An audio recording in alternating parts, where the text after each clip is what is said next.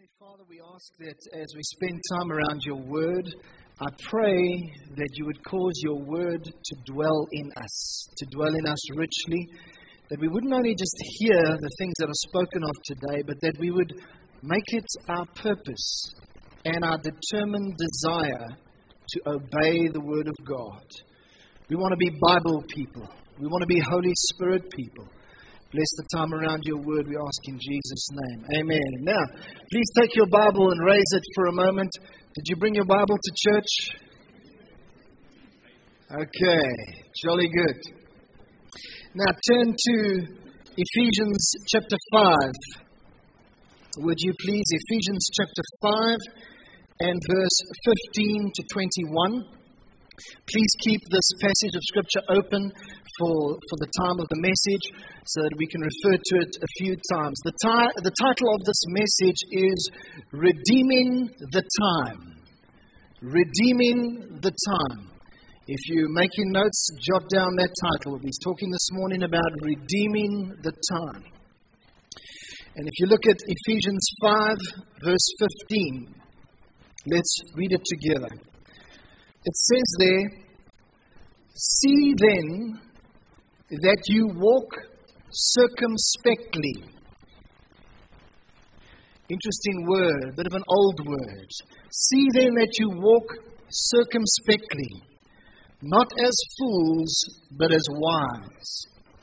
And here's the title of the message Redeeming the Time. Because the days are evil. Therefore, do not be unwise, but understand what the will of the Lord is.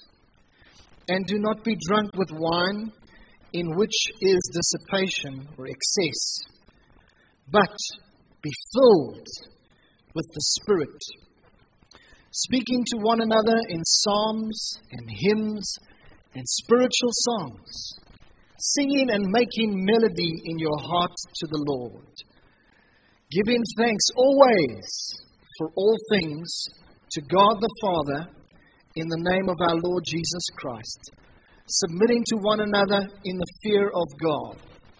I like this portion of Scripture. It's one that I've often referred to and often read myself. And I'd like to share three points based on the passage of Scripture that we have just read. Point number one of three let us increase our desire to walk wisely and circumspectly before the Lord. That's number one. Let us increase our desire. You can increase your desire. You can grow certain things, certain passions in your heart. Let us increase our desire to walk wisely and circumspectly before the Lord. Now, what does it mean to walk circumspectly. It is admittedly a little bit of an older word, but what it means, it means to walk carefully, to walk cautiously, to walk guardedly, thoughtfully.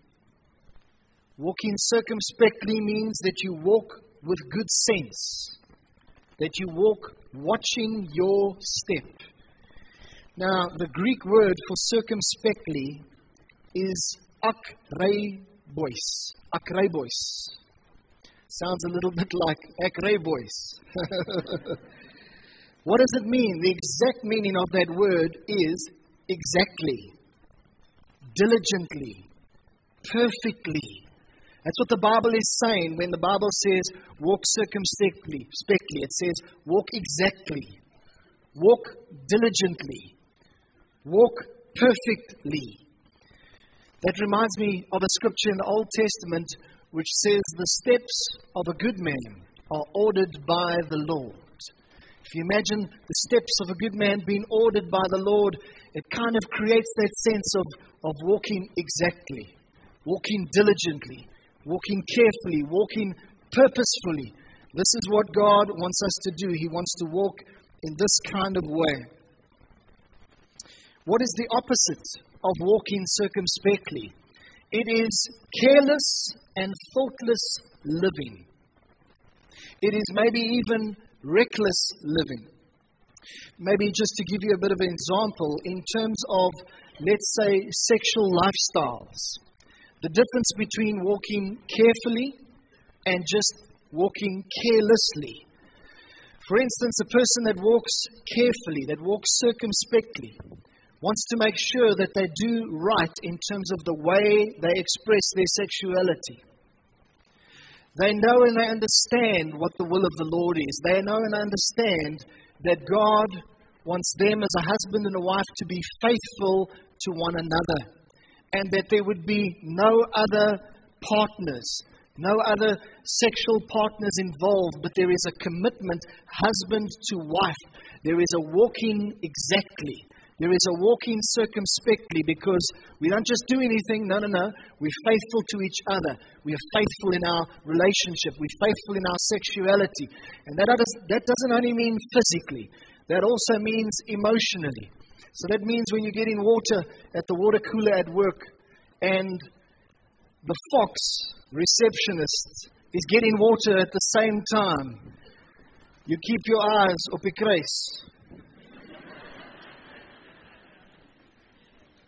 Let me not say it.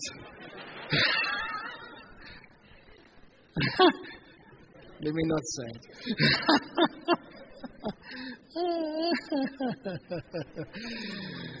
Keep your eyes on the cross. And the opposite is a careless lifestyle, where the fact is, many millions of people on this planet live thoughtlessly. They live carelessly. They don't live intentionally with a purpose according to God's purpose. They will do whatever they want. They will say what they want to say. They'll blow their top at anything. They'll swear at anybody. They'll so, show signs at anybody. They'll begin to mess around with any kind of sexual partner. Hey, you know, it's a case of if you're available, I'm here kind of thing. That is not how God wants us to walk. That's the ways of the children of the world. It's not the way God has called us to walk. It says here, a little bit earlier, it says, For once you were in darkness, but now you are light in the Lord. Walk as children of the light. And so it's very important that we don't walk carelessly, but that we walk purposefully, that we walk circumspectly. And I would like to say something on this note. And I'm not trying to point out anybody here in particular, please. But I want to say this that God's plan is that a man and a woman would come together in the covenant of marriage. I want it to be said boldly and clearly if you are living together and you are not married, both in the sight of God and in the sight of the law, you are living in sin. Does anybody agree with me? That is the fact of the matter. It doesn't matter how many people in the contemporary culture choose to think that marriage is obsolete, marriage is old fashioned, marriage is maybe not the best idea, it doesn't work. It doesn't matter how many people think like that or act like that. The fact of the matter is, God established covenant in the Bible. And if people are living together without being married, that is called fornication. It is called sins in the eyes of the Lord. But you might say, well, John, we don't sleep together, we just bath together. That's still not okay. All right? That's still not okay.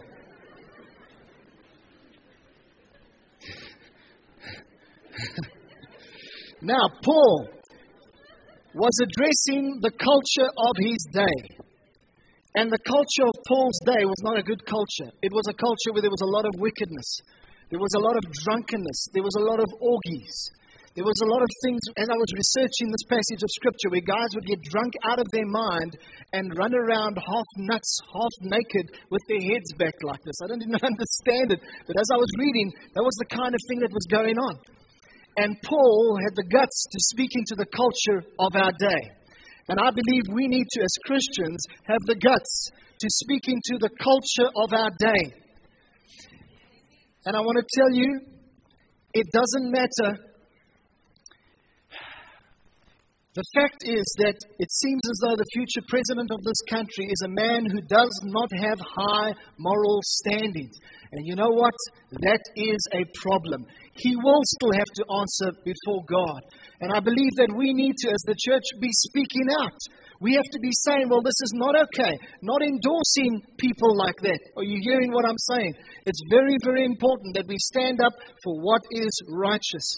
Paul hated the sinfulness of the secular culture around him, and he was challenging the Christians at Ephesus to leave those worldly things behind because some of them were not coming clean.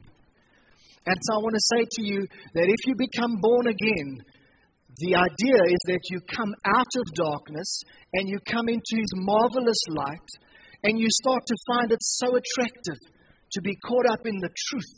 You start to find it so attractive to follow God, to walk in His ways, to be pleasing in His sight. And I believe that we can grow and develop in this area of a passion to walk right before the Lord, of a passion to walk circumspectly, Grow in your desire. I believe that if you're sitting here this morning and you've been serving God for maybe 20, 25 years, you should be more passionate and more determined than when you began to serve the Lord about walking in a way that pleases God. But this is what the Bible says that we need to have a desire to walk wisely and circumspectly before the Lord. Number two, be serious about how you spend your time. Number two, be serious about how you spend your time. Look at verse 16. It says there, redeeming the time because the days are evil. Do you agree with this phrase which says the days are evil? I think it is very true. And if, if it was said in Paul's time, how much more it needs to be said in these times that the days are evil because the Bible says the righteous will become more righteous, the wicked will become more wicked. Evil's pervasiveness has become more severe. These are evil days. I think of in recent history, I think of things like even the Holocaust. That's evil, man. I think of things like the genocide that took place in Rwanda. I think of the war in Iraq. I think of the millions of aborted babies in recent history. I think of the violence that we experience in our own country and often have to contend with. I think of violence in schools and how in recent times there's been shootings in schools in certain places over the world. I think of the recent armed robberies in churches in this country, in this province. I think of the disregard, total disregard for the name of Jesus Christ. That makes me realize these are indeed evil times. The days are evil. And Paul is saying this because he's communicating a sense of urgency, a sense of, hey, we've got to live on purpose. We've got to live intentionally, not just slapdash and lackadaisical kind of thing. We've got to live with a sense of mission. Jesus was a person who lived with a sense of mission. He had a purpose and he was busy accomplishing it. And he was serious about how he spent his time. But now, what does it mean, this phrase, redeeming the time? It means the following it means buying up those moments which others throw away. You can write that down. Redeeming the time means buying up those moments that others would throw away. In other words, it means that we're learning to make the best use of our time. It says in Psalm 90, verse 12 So teach us to number our days, that we may gain a heart of wisdom. Sometimes when you're young, sometimes when you're 15 years old, you think that your life is like forever. I mean, these people that are 45, you're that old, you know? And pretty soon you, you get to a stage where you're thinking, well, this person's 70 and, and they're, not, they're not old, they're still young, you know? But our life is relatively short. And God has given us this precious commodity of time. There's only so much of it. And God says that we are stewards of that time. We have to be wise stewards. We have to be serious about how we spend our time. I've often been puzzled at young people leaving school having no direction in life. It's something that's often puzzled me. And then they say, well, they're just going to sort of hang around for a while and waitress for a year or two, or, or they're going to just backpack through Europe and find themselves. And I'm thinking there's no time to waste. For myself, I, the moment I left school, I was straight into studying and equipping myself and getting ready for what I knew God had called me to be. And then I got straight involved with the things of serving God on a full time basis. Maybe I was just privileged and God just opened the doors for me. I don't know. But I know that I was not living carelessly, I was not messing around. I knew God had called me to do something and I had to get on with doing it. I think of a guy like Steve Irwin. He knew the following he was called as a conservationist. God had put him on the planet as a conservationist, and he got busy doing his passion. And that's important that each one of us, that we value our time and that we're serious about how we spend our time. Let me read something to you. This is about uh, the way many people live their lives. Television. 99% of households in the US have a TV. In fact, the average American home has over two TV sets per household. In homes, the television is on for an average of six hours per day, or 42 hours a week. 66% of Americans watch TV while eating. They spend an average of two months each year watching TV. Surfing the internet. People with computers and online connections spend anywhere between 14 and 30 hours a week on the internet. You're at work and bored, surf the internet. You're at home and bored, surf the internet. You're at home with your wife and kids, surf the internet and watch TV at the same time. An increasing trend these days is watching TV while working on your computer or on your laptop. Sleeping and eating. We average about eight hours of night, uh, uh, eight hours of sleep a night. This comes to about 56 hours a week, which is 120 days a year. We spend one to two hours a day eating, depending on how long you linger at the table. So, each day we spend about four hours watching TV, two to four hours on the internet, eight hours sleeping, and about eight hours working. So that makes 22 to 24 hours out of a 24 hour day. Now you have to sleep, you have to eat, you have to work. Which of these activities do you not have to do each day? Food for thought.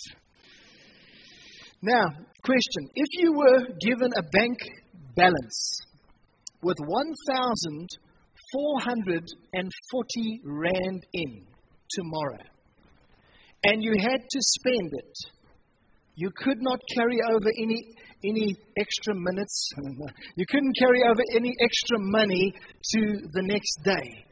What would you do? Can you answer me? You, you're welcome. I would spend it. Would anybody spend that money? All right? If they say you've got 1,440 bucks to blow tomorrow, I would spend it. Now, the interesting thing is that we have such a bank account. You have 1,440 minutes per day. You can check the maths, it does work out. you have that amount of time per day. When you get into the next day, the minutes unfortunately don't carry over. It would be nice if they did. But that is the time that God gives you 1,440 minutes per day. And God's saying, I want you to be a steward of your time. I want you to spend it wisely. God has given it to you. And the question is, are you going to redeem it fully? Listen to this statement. If you are not strategic about your time, it will come under the influence of dominant people or dominant situations in your life. But we don't want to have it just controlled by other people. I believe that God wants us to have dominion. God wants us to have dominion over our time. I believe that this is where time management skills come into it. And there's many time management skills that we can read and learn about even in secular books and so on. But also, when it speaks about redeeming the time, it's also referring to people who were not serving the Lord before, and there's been time wasted on the world. And maybe you only came to know the Lord when you were 38 years old. And I'm saying, God says to you today, make the most of every moment. You had wasted days before. Begin to claim that promise that the Lord will restore the years that the locusts have eaten from you. And thank you, God, I'm going to be effective in my time. You're going to use me in a great way. I'm not going to live haphazardly. I'm going to live with a focused kind of living. I'm going to live circumspectly. I'm going to walk circumspectly. I'm going to redeem the time. So, number one was let's increase our desire to walk wisely and circumspectly before the Lord. Number two, be serious about how you spend your time. Now, number three, our time, this is the last point, our time is exceptionally well spent when we give ourselves to the following A, being filled with the Holy Spirit, B, speaking life over one another, C, singing in your heart to the Lord, and D, giving thanks all the time. Let's read that scripture. It says in verse 18, Ephesians 5, verse 18, it says, And do not be drunk with wine, in which is excess. The culture in Paul's day was that the guys would get excessively drunk and make idiots of themselves. And he was saying that's the, that's the worldly way. He was saying there's better ways to spend your time, guys. He says you can redeem your time. So instead of getting drunk and doing things that you regret and waking up in the morning and seeing two wives instead of one,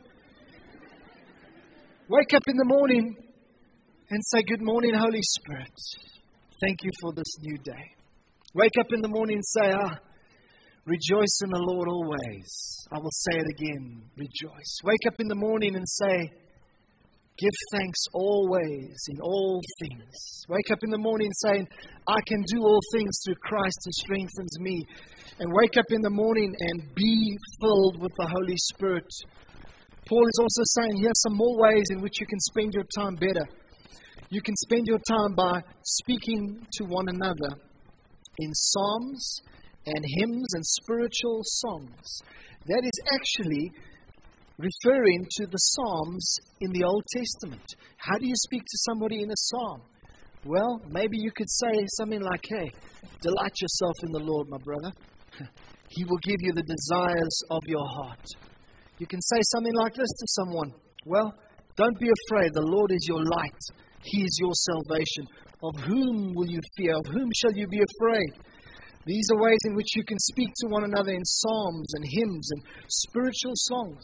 I researched this a little bit. Spiritual songs would actually seem to mean singing in the Spirit, it would mean singing in tongues. I love to sing in tongues. How many of you also, you just love it when we begin to sing in tongues? I find it so beautiful. I find it so heavenly. It's a precious, precious thing singing and making melody in your heart to the Lord. Have you ever noticed somebody that kind of sings when they're doing something? Maybe your wife, when she's busy uh, preparing some food in the kitchen, she sings a little song, there's a little song. That's so beautiful. I can remember one day as a kid that I was just walking around the house singing, you know, just singing. And my mom said, It's so nice to hear you singing singing and making melody. Sometimes people whistle. If it's in the office, maybe that's not the wisest thing, okay? You could irritate somebody around about you. But the fact is, keeping a melody in your heart to the Lord. These are times when there's so much pressure, so much financial hardship. But despite all of that, I believe God says that we can sing and we can make a melody in our hearts to the Lord. Giving thanks always for all things to God the Father in the name of our Lord Jesus Christ. In this time when the economy is tough, you can either focus on things that you don't have and the challenges, or you can still choose to count your blessings. To say, Thank you, Lord, for this. Thank you, Lord, for that. Thank you, Lord, that I do have a car to travel to work in. Thank you, Lord, that my health is well. Thank you, Lord, that you've blessed my family. Thank you, Lord, that I can be a part of a church where we worship in such a special way. Thank you, Lord, for your goodness. We can be thankful. And I tell you what, it just begins to lift you. You begin to live on a higher plane. Do you realize it says there, be filled with the Holy Spirit? Do you realize that is an instruction to be obeyed, not an option? For a believer, being filled with the Holy Spirit is an instruction to be obeyed. And Paul's saying, rather than mess around with your time, Spend time on allowing the Spirit of God to be a reality in your life. Instead of wasting our time on fruitless endeavors, we should rather spend our time, pour out our lives, living for God. I'm thinking of the scripture which says, Better is one day in your courts than a thousand elsewhere. Maybe we could liken the courts to experiencing the presence of God in our private times. Maybe we could liken the courts of the Lord to coming together to worship like this. I want to tell you, being together like this this morning, experiencing the presence of God, is much better than a thousand hours of shopping, all right? Or some of the ladies might disagree. But the men would uh, agree. Verse 19 of the scripture says, Singing and making melody in your heart to the Lord. That reminds me of the scripture in Psalm 34, which says, I will bless the Lord at all times. His praise shall continually be in my mouth. In conclusion, I'd like to say that we have the responsibility of administering our own time. Let's be passionate about living wisely, and let's be passionate about spending our time on what honors the Lord and on redeeming the time, for the days are evil. Can you stand as we pray, please?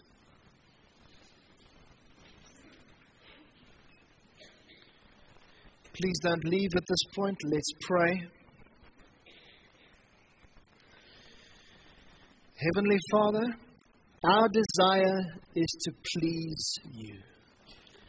We want to be a pleasing aroma and a living sacrifice unto you. Lord, we do say, forgive us for the times that we've lived carelessly, for the times that we've lived unwisely. And Lord, we stand before you today saying we want every moment of our lives to count for Jesus Christ, for the kingdom of God, and for the glory of God. I pray, Holy Spirit, that in this week ahead, that you would tap us on the shoulder, so to speak, and you would show us moments where we may tend to waste our time, and you would help us to focus on things that are, are of eternal significance and eternal value. We pray this in Jesus' name. Now I speak the blessing of the Lord over you. I say, The Lord bless you and keep you. The Lord make his face to shine upon you and be gracious to you. The Lord lift up the light of his smile upon you and give you peace. We pray this in Jesus' name. Amen. Let's give the Lord a hand of thanks for his goodness. Hallelujah.